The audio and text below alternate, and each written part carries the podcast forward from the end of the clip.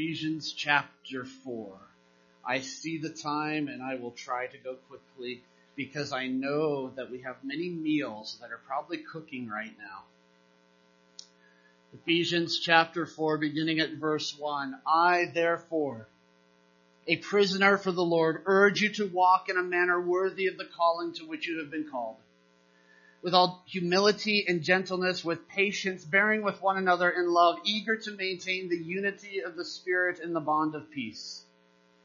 There is one body and one Spirit, just as you were called to the one hope that belongs to your call, one Lord, one faith, one baptism, one God and Father of all, who is over all and through all and is in all. That is the word of God for us this morning. Amen. You may be seated.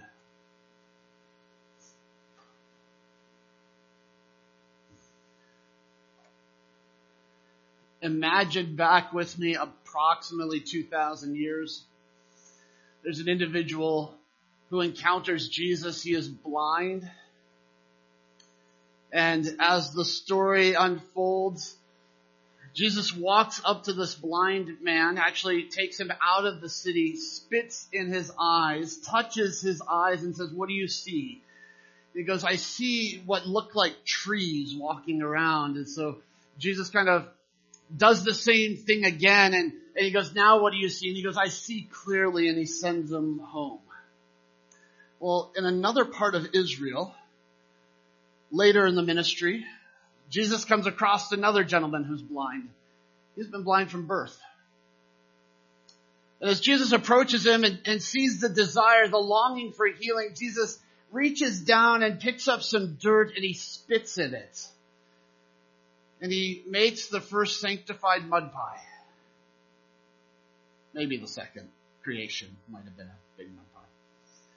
And he smears it on the eyes and the face of the man and he tells him at that moment in time, go to the pool of Siloam and wash. And he does so and he receives his sight. Now, you know, we, we think of Israel geographically as this monstrosity sometimes, and it's not really. The size is not huge. So I imagine that these stories started to circulate. And because the Pharisees are questioning all that's happening, I imagine that there was one point in time where the Pharisees maybe even brought these two men and their families together and began to ask them and they reiterated their stories. But, but as they're hearing each other's story, they're realizing each other is wrong. Mark 8, the one story, and John 9, we don't have their names, but Mark 8 and John 9 are, are relaying the story, and, and I imagine that maybe at some point in time, John 9 goes, whoa, whoa, whoa, wait a second, you forgot about the part with the dirt. Because you, you have to tell the part of the dirt. It's part of the story. You, you can't forget that. And, and Mark 8 sitting over here going, dude, I don't know what you're on right now, but there was no dirt involved. And you're not telling the full story because he touched my eyes twice. And so they start going back and forth. And before long, what happens in family dynamics? Your kid's a liar. I know what happened with my kid. I was there. I thought your kid's a liar. And, and John 9's parents are sitting there going, he was blind from birth. We saw it take place. We were questioned by the Pharisees. We know this is truthful and it starts to grow, right? Now we know the Pharisees and the Sadducees loved each other so much that they would never take sides.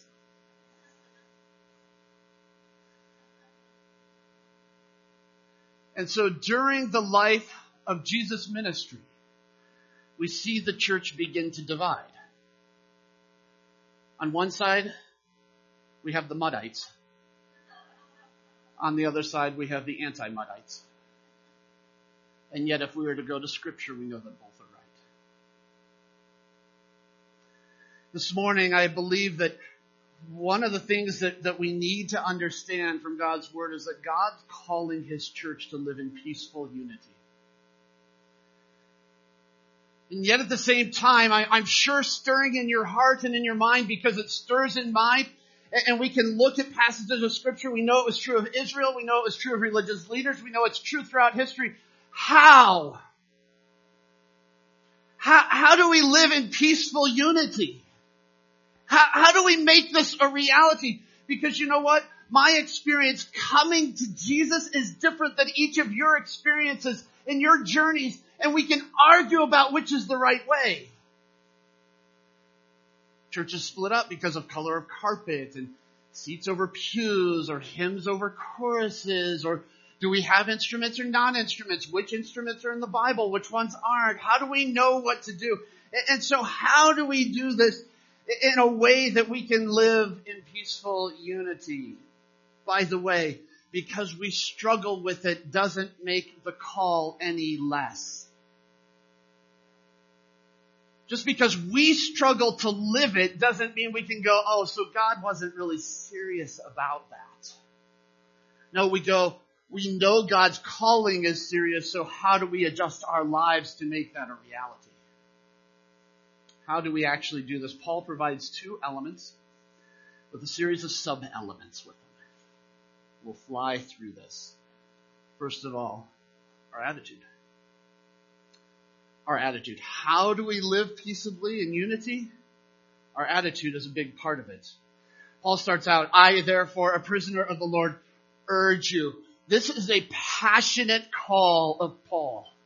He is pleading with the church. He's not just going, hey guys, it'd be really cool if you guys could all like work together. That, that would just be like the, the cream of the crop. We'd, we'd like, we might have more of an influence. No, he says, I urge you. Have you ever had to, to look at a friend who you know's going down the wrong path and go, look, I'm, I'm not asking nicely anymore. Like, I am begging you. Change your direction. Change the path that you're going down. And this is Paul. Paul saying, I'm, I'm begging you, church in Ephesus. Correct the course that you're walking down because if you keep down this course, there's going to be greater division rather than peaceful unity. He goes on, I urge you to walk. Hebraically, this means to live out your life. It wasn't just, okay, we're going to church, so we get, look, you know, hook up arm in arm and we walk. In. No, this is live your life. Don't just come to church and walk through the doors and go, see, we're a happy family, kumbaya. Paul says it's more important that you live a, a peaceful unity outside the walls of this church. He goes on to say, I urge you to walk in a manner worthy. Manner in Greek, it's axios. It's what we get that idea of an axiom from. A short statement that shows us how to live an aspect of our life, but it actually means of equal weight. And here's an appropriate place for Paul to put this. Right at the transition from chapter 3 to chapter 4 because remember, if you look at the verse, verse 1 of chapter 4, I, therefore, which means he's talking about what's before it, right? Paul in chapters 1 through 3, if you recall from several years ago, is dealing with orthodoxy. He's dealing with what we believe. And so he now comes along and he says, I urge you to walk in a manner worthy. A manner worthy of what? The orthodoxy that I just taught you. So your life and your beliefs need to line up equally, is what he's calling them to. Orthodoxy, orthopraxy. And he goes on to say, manner worthy of the calling to which you have been called. That calling was the unifying of Jews and Gentiles together in the first three chapters. He talks about stuff like, you want to know peace? Then know Jesus. Because peace isn't something external, peace is a person. Ephesians chapter 2. He says, but let's back it up a little and, and go to chapter 1 and understand our position in God. See, unity can't take place if I don't understand my position with God. And if I begin to think that I have a better or a lesser position with God than you do and not the appropriate position, then conflict begins to arise and unity doesn't get fleshed out. So Jews and Gentiles being brought together under the blood of Jesus Christ to experience peace and the fullness of life. Well, Terry, what's the fullness of life? The fullness of life is found in chapter 1 and in chapter 3, the two places that Paul goes, I pray for you that. I encourage you to go back and look them up. But understand, first and foremost, he prays that we would know the love of God. In our life. And so sometimes this failure of unity begins to rear itself because we take our eyes off of the love of God and start to place it onto the sin of others.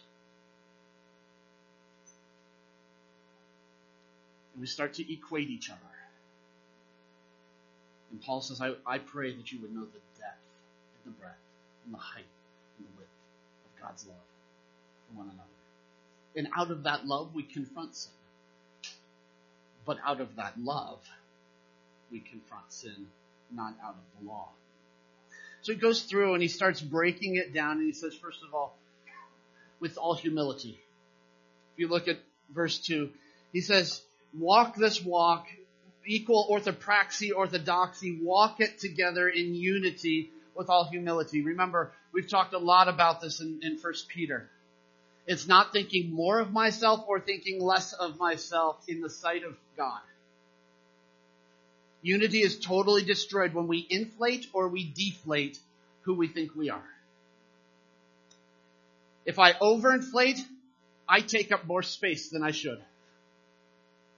If I underinflate, I'm not holding up the space that I should.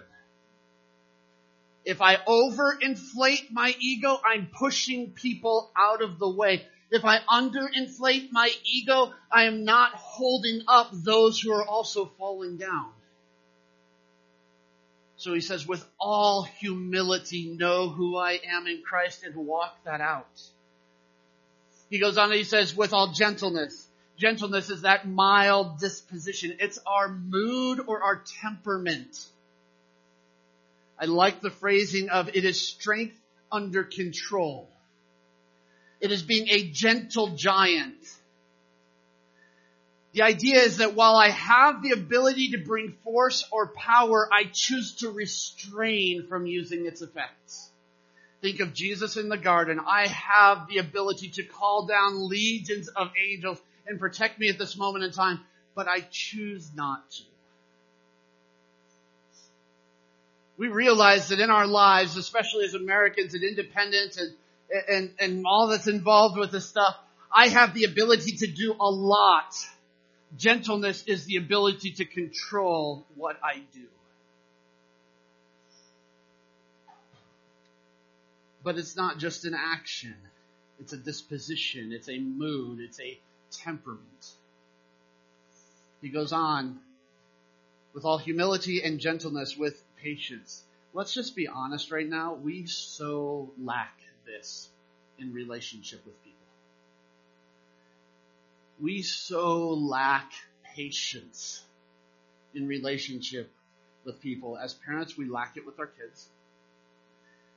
As married people, we lack it with our spouse. Generation, generationally, we lack it with older and younger people alike. As church people, we lack it with one another. Patience is the idea of having a largeness of soul. Listen to this. Patience is having a largeness of soul that can endure annoyances and difficulties over a long period of time. a largeness of soul that can deal with the difficulties and the annoyances over a period of time, not just in the moment, but over a period of time. Paul goes on, bearing in love. With all humility and gentleness, with patience, bearing with one another in love. Really? this should that one of our translations, and some of them might say it, but our, our translation should really be understood as to hold up.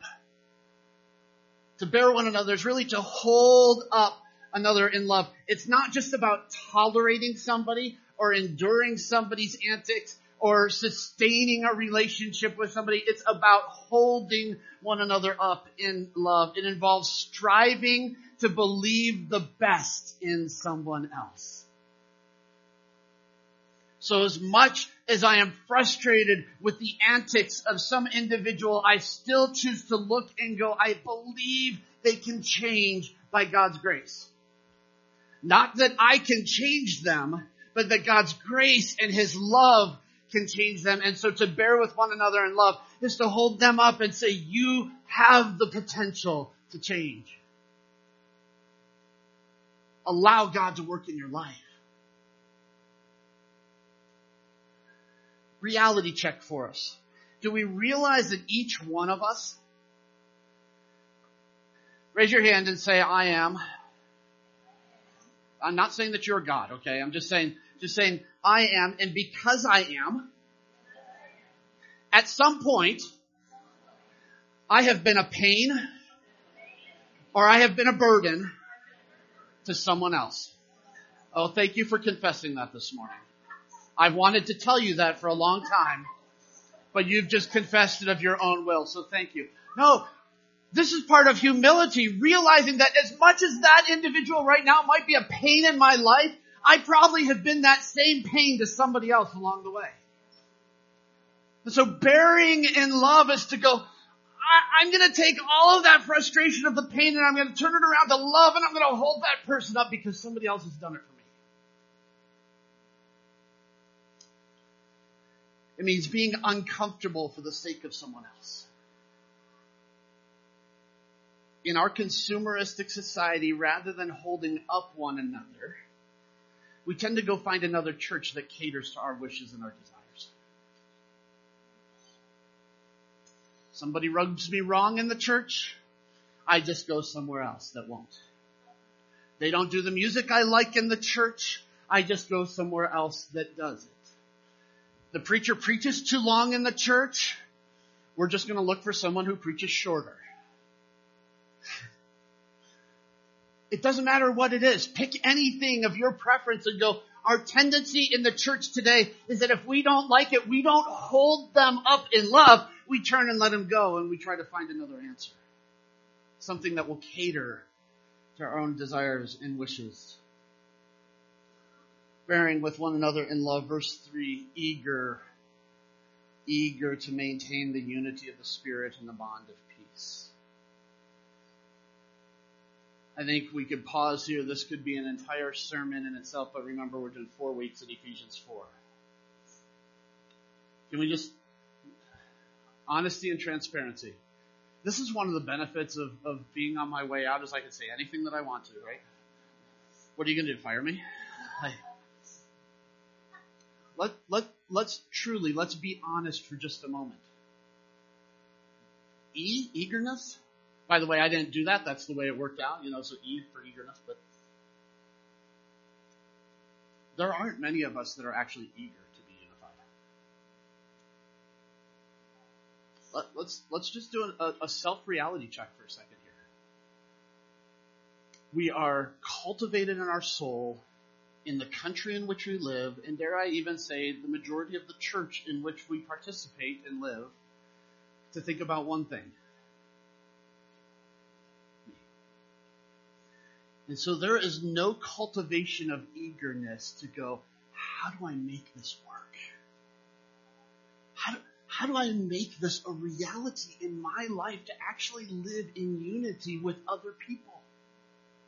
Because to have an eagerness to do that also means, God, what, what do I have to give up? Who, who is somebody that I might have to actually hold up in love? Who is somebody or what's a situation where I need to extend patience? I, I said this amount of time and God's saying no, this amount of time. So honestly, how many of us are, are truly eager? You know, there's an emotional component to eagerness. It's the, I've got box office tickets for the Seahawks and I'm, and I'm like bouncing around and I can't wait to go. That's an eagerness, right? It's, and how many of us are sitting around in our life eager to go, how do we bring this church together? How do we bring the church of Orofino together? Pause, time out for just a second because when Paul wrote to the church in Ephesus, those in the membership class heard this yesterday, when he wrote to the church in Ephesus, he wasn't writing to Orofino Community Church. Paul was writing to the church of Orofino.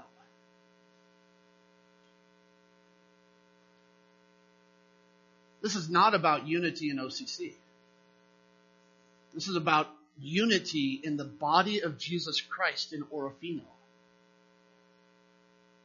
When's the last time you left church and said, I can't wait to find out how I can unify with brother so and so or sister so and so at such and such a church? I, I can't wait to figure out, God, God, how do we, how do we start to bring the body together? Now, I, I showed yesterday when I took my ordination, my written ordination exam, I had written and oral. When I took my written, I got to choose some of my topics to write on, and one of them was denominationalism. That was one of the words to write on.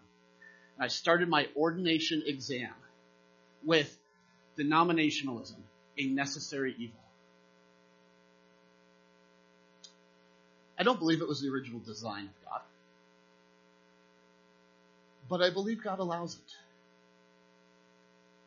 One might stretch me in a particular way to say at times God might even bless it. Because let's be honest, we are different people.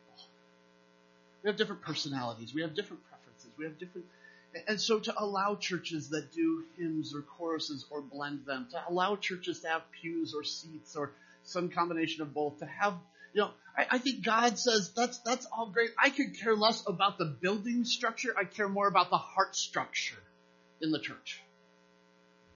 So I ask us this morning, OCC, are, are we eager to bring unity to the body of Christ outside the walls of this church?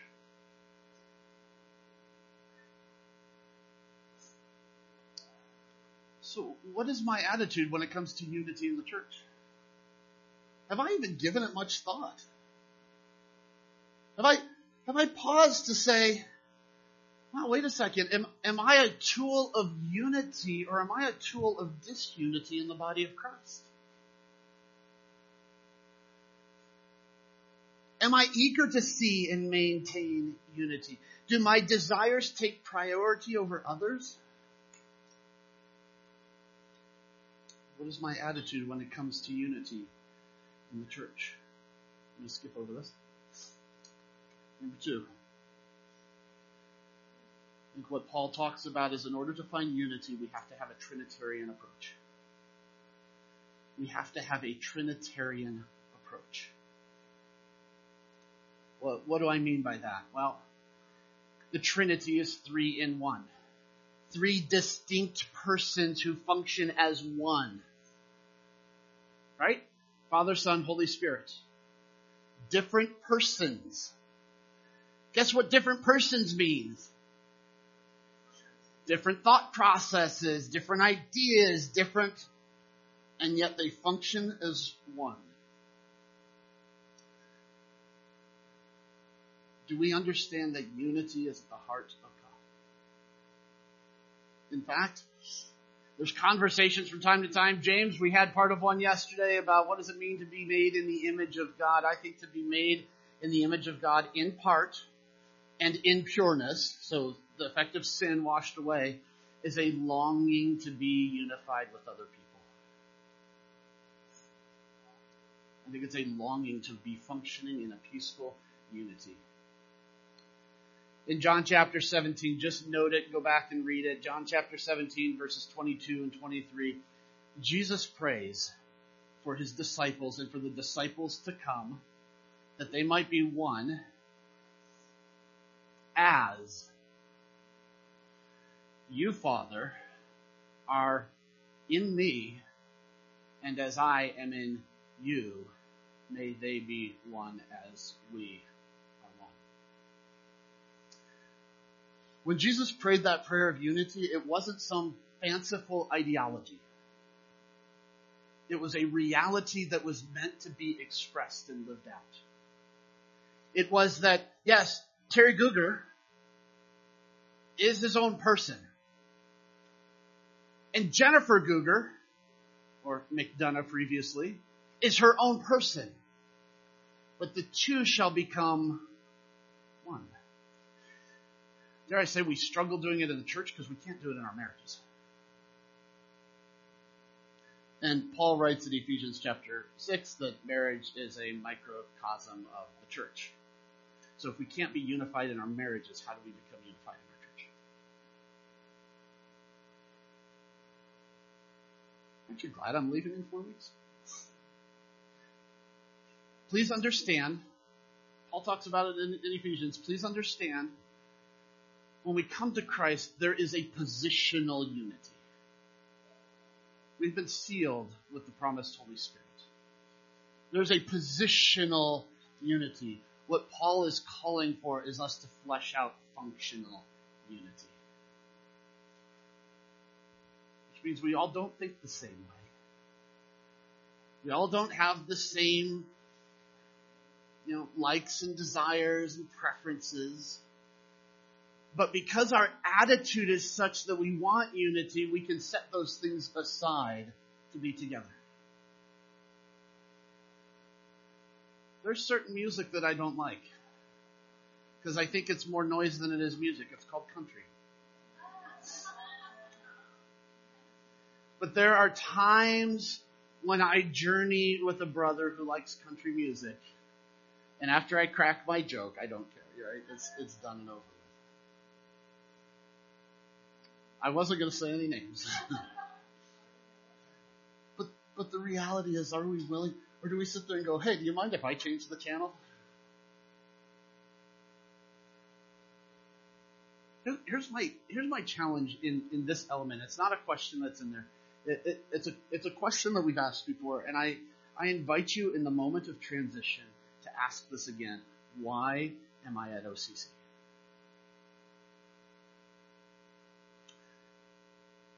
If you cannot resolve that God has called you and placed you in the body of OCC,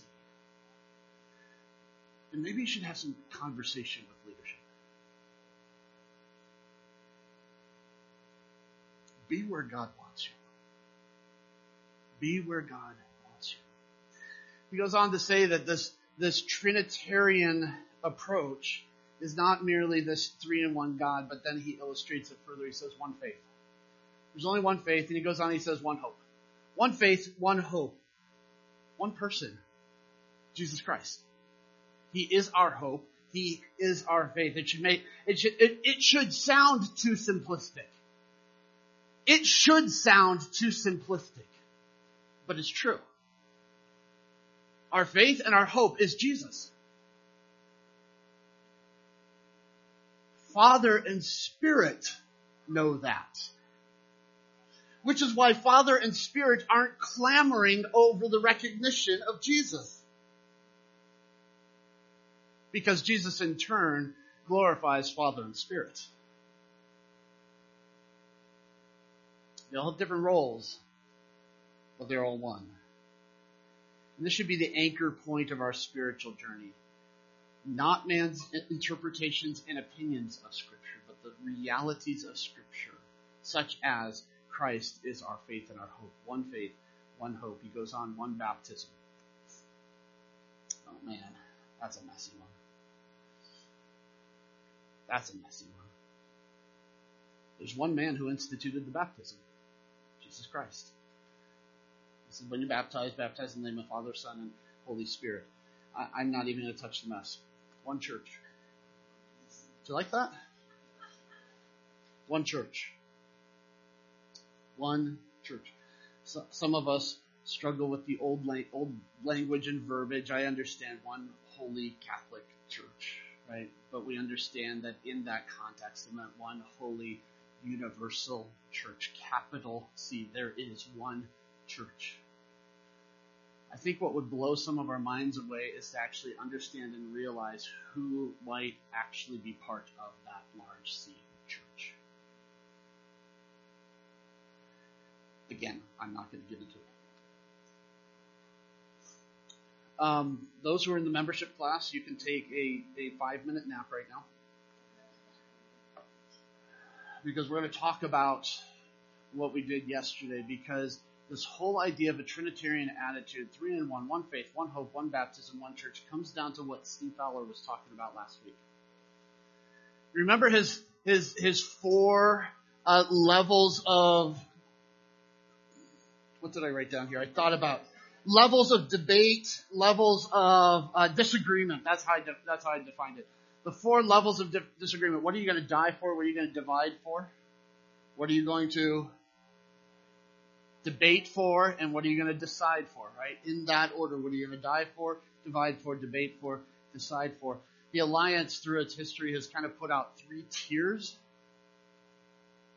And they start with this. Now, this is credited to Augustine or Augustine. It's credited to Wesley. It's credited to a lot of people, but in unity, thing, unity in things essential, liberty in things non-essential, charity in all things. The church, capital C, better hold on to unity in things essential. And then the rest can be up for conversation. Here's what the alliance says. Sorry, it's small. Uh, I'll, I'll read through them really quickly. You'll you'll hopefully resonate because I've done circles before, concentric circles before. I've said orthodoxy, right?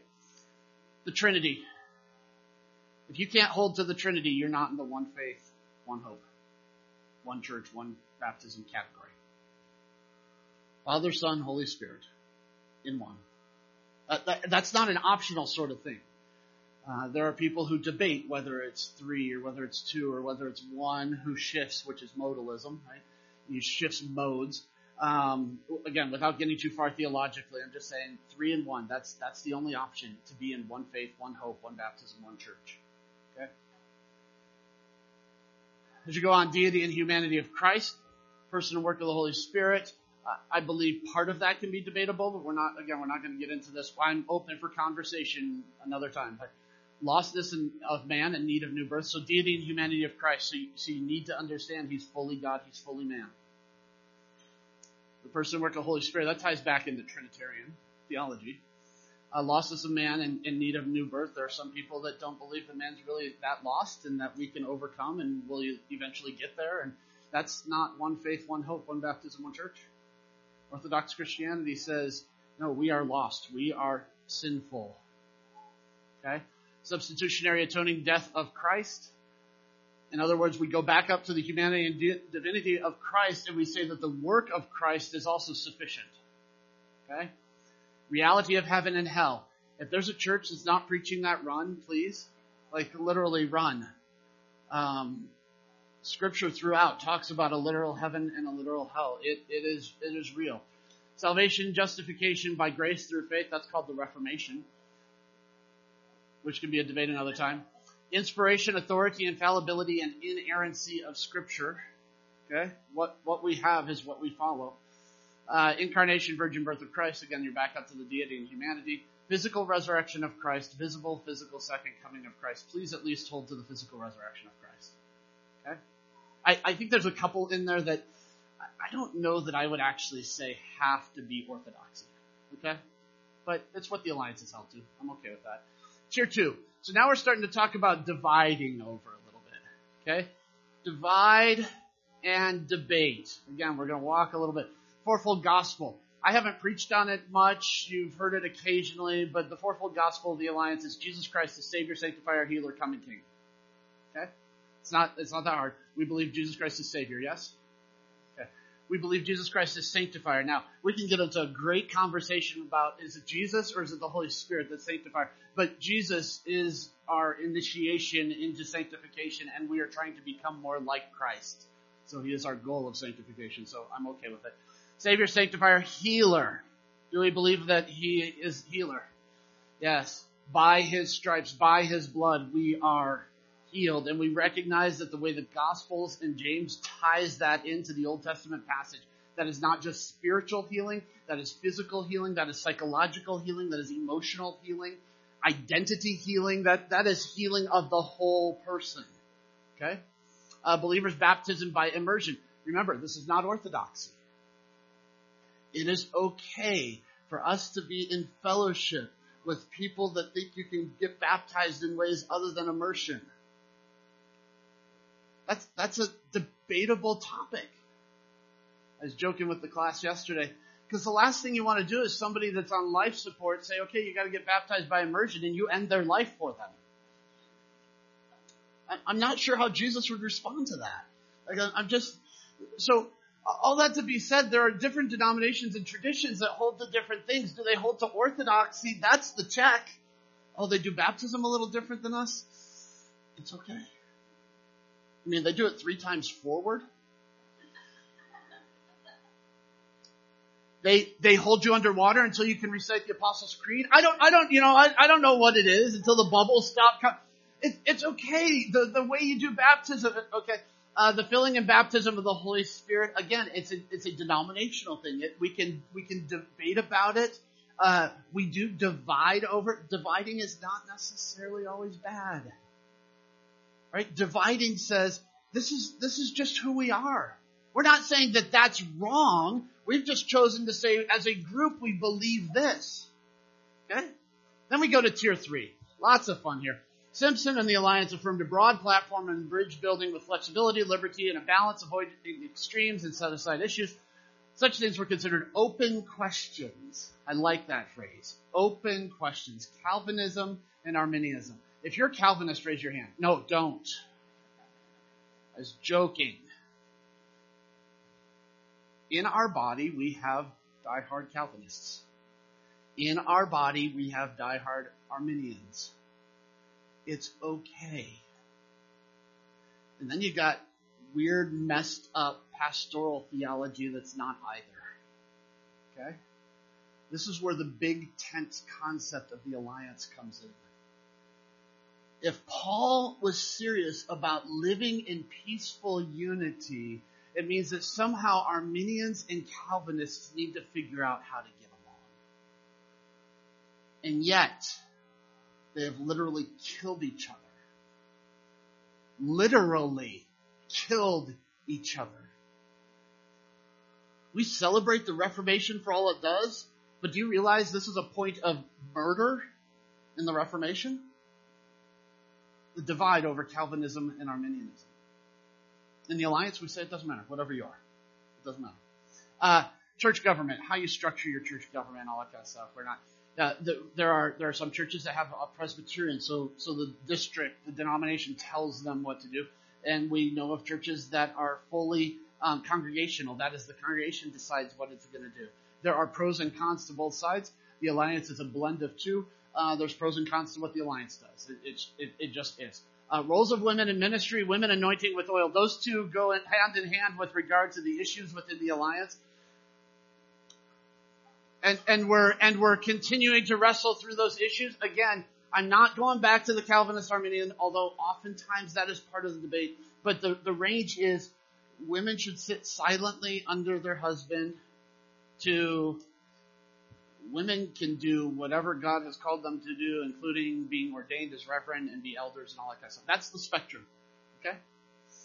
What the alliance is striving for is to say, let the local church context and leadership decide.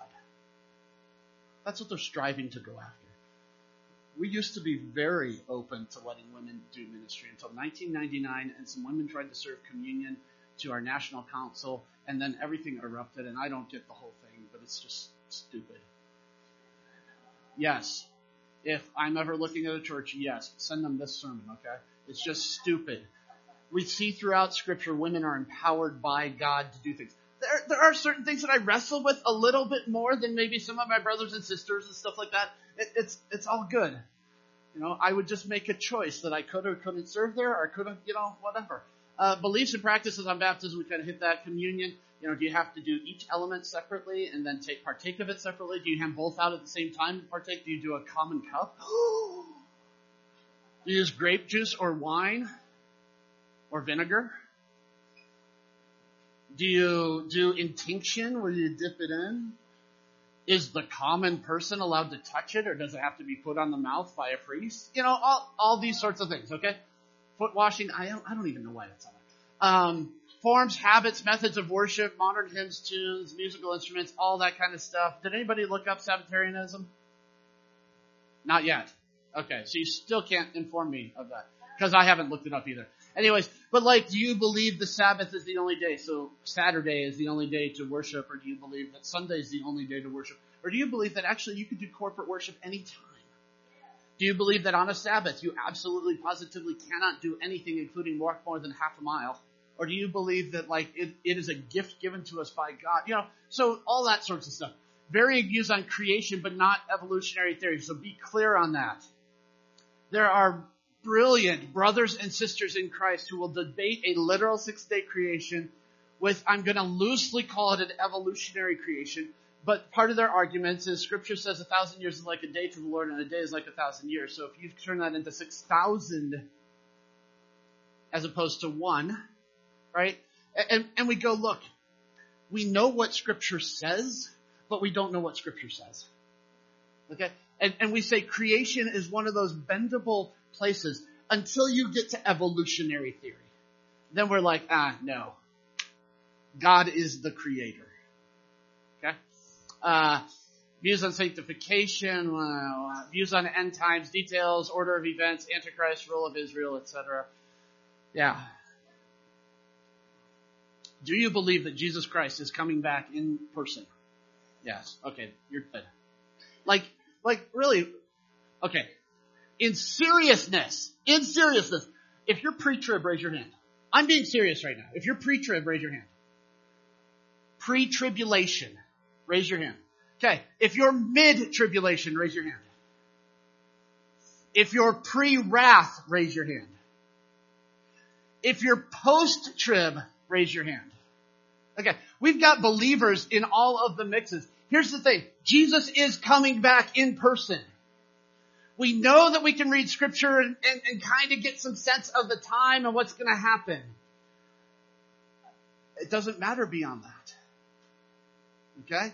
Are, are the armored locusts in Revelation, are they, you know, military helicopters? I, I don't know. We talked yesterday, how many are familiar with the term preterist or partial preterist? Raise your hand. Thank you. Okay. So preterists, partial preterists say that some of the stuff of end times has already happened. For example, AD 70 when Nero desecrated the temple by defecating in the temple and then burned it down. There are some belief systems that say the temple doesn't need to be rebuilt because that's already happened. There are other belief systems that say, no, no, no, the temple needs to be rebuilt before. So again, they're debatable issues. There's something for which I can have an opinion, but I don't divide the church over. If I can't sit in a Sunday school class that teaches a different perspective than me because it irritates me and my blood gets boiling because I have a different conviction, I have an issue, not the church or the teacher. You can hold that strong conviction, but don't start slaying them with heretical teaching or Jezebel or whatever it might be because you have a difference in opinion and conviction. Unity is saying, while I differ in how they interpret that portion of the Bible, I bear them in love because I believe the best in them. And I'm eager to see that take place. And I'm patient in that maybe our relationship actually could be healthier than it is because of that one issue. Really a reiteration of Steve's question from last week. What issues may I need to de-escalate to promote oneness? Just sit back over the past year, two years, three years. You've been in Bible studies. You've been in Sunday sermons. You've been in, you know, watching online. You've been in person. You've been all this kind of stuff. And you're sitting, think back when did your, your blood start to boil? Was it really something to die for? Was it something to divide for? Was it something to debate? Was it something to decide for? Die for orthodoxy. Yeah, your blood should boil. Divide for there, there can be a little irritation there. Debate? If our blood's boiling at debate, it's because of personality stuff, not because of the oneness issue of Christ. And then decide for, my, my blood should not be boiling at all. I should be able to sit here, I should be able to look at somebody and go, you're missing out on not eating pork. But if that is your conviction that you shouldn't eat pork, I will honor that and respect that. You know, you don't like seafood, you're missing out. You don't like chocolate, you're missing out. You wish we had pews in here? I'll tell you what, go get a hardwood chair. You're welcome to bring it in here and sit on it. Like, like don't let my, why would I get irritated by that stuff? if I'm pursuing the oneness of the body. Can I get a couple, three, four kids up here?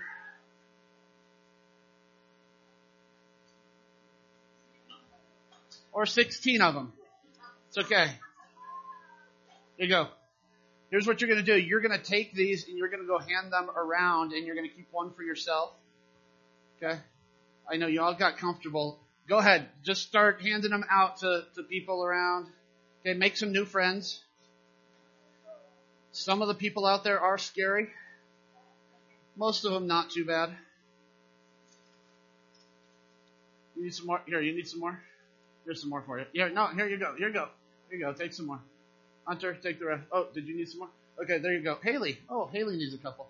Here you go. Take that back to Aunt Jenny and Grandpa Larry.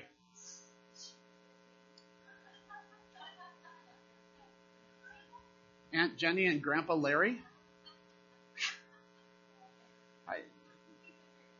Oh, wait, I need one. I gave them all away. Come on, somebody get up here. Thank you. Okay, here's the deal.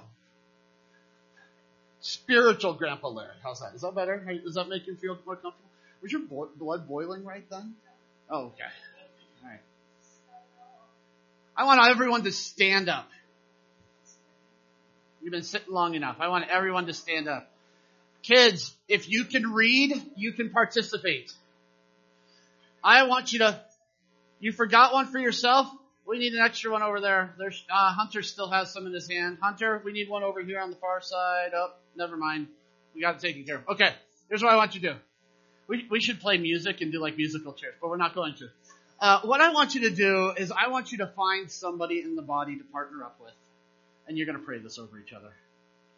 So write the name of the person down at the bottom and then continue praying for them through the course of the week. But that's where spread out, split up. I'm going to invite the worship team to come up. We're going to get ready to do a closing song. When, when the lull of prayer subsides, we are going to do a closing song. But this is how I want to close out the sermon this morning, is I want you to, to find somebody. I, I mean, if some of you need to spend 15 minutes in prayer asking God who to find, go somewhere else and do that um, go join the other people that need 15 minutes to discern who God's leading you to. Just find somebody, pray this prayer over them, and then allow them to pray it over you. Go.